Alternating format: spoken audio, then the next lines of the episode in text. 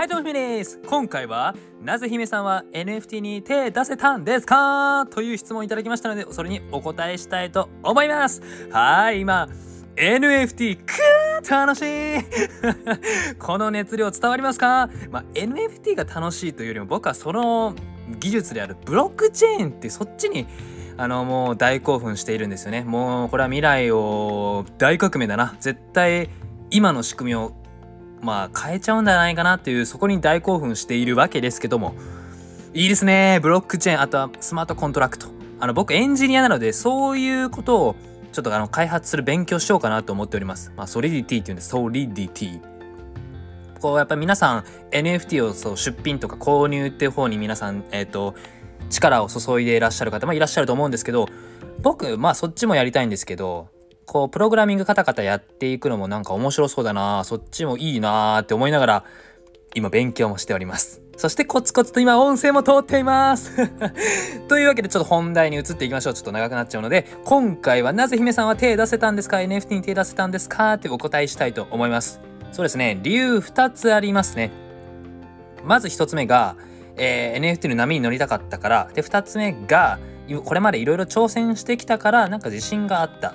この2点でございます。まず1つ目の、えー、僕なんだっけなんで言ったっけ？えー アドリブで喋ってるから忘れちゃうな。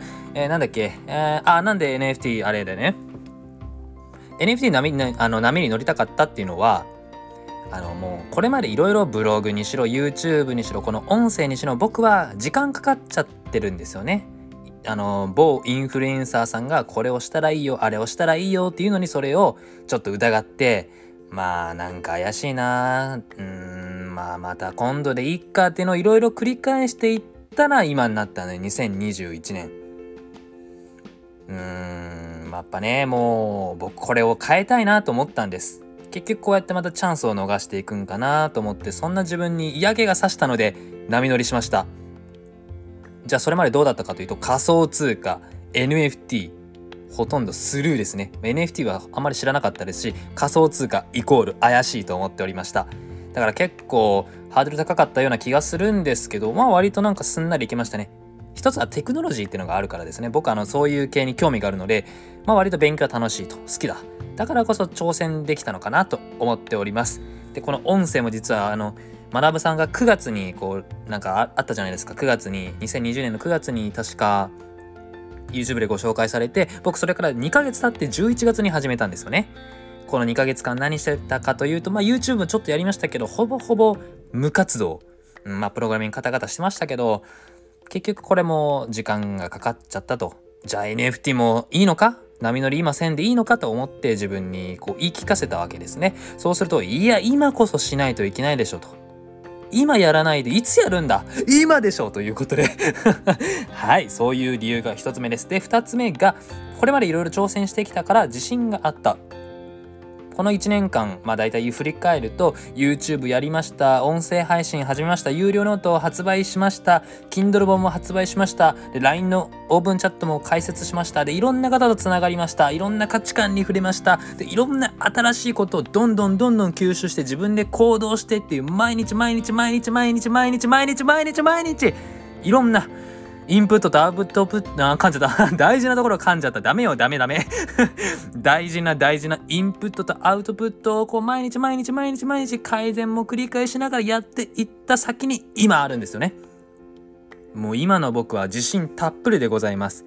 それも、こういろんな方に聞いていただいて、そしていろんな方とつながったからこそがあります。本当に感謝しております。ありがとうございます。いやまあだからね、まあ、いろいろ挑戦してきたからきっと NFT もできるんじゃないって思ったからやりました。以上の2点でございます。はい。まあまとめますと1つ目が NFT の波に乗りたかったから今のめあの乗らなくていいのかとちょっと自問したからですね。で2つ目がいろいろ挑戦してきたから自信がちょっとあの多少ついた。というお話でした。